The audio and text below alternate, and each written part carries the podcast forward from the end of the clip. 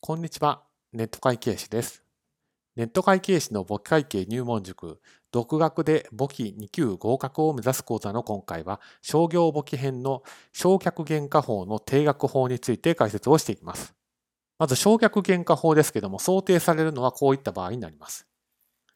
ペケ1期末に有価証券を購入しました。これは、えー、と最終的に満期まで持っていますと。えー、債券は最終的に30万円として返ってきます。つまり買った金額と返ってくる金額に5万円の差があると。で、この5万円の差は何なのかっていうと、利息の調整と。5年間持っていてくれるんだから5万円は払わなきゃいけませんねと。ですからその金額を考慮して安めの25万円で売りますよと。そういったような意味内容になります。じゃあこの5万円はそのまま放置するのかというとそういうわけではないと。どう調整するのかが今回のトピックの償却原価法になります。償却原価法での調整はどうするのかをこちらで見ていきます。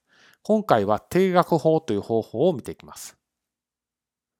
ペケ1期に25万円で購入し、最終的にペケ6期には30万円になって帰ってくると。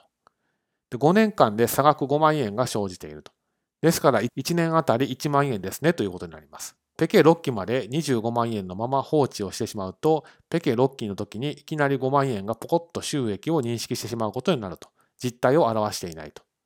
ですから、1年ずつ1万円ずつプラスをしていきましょうと。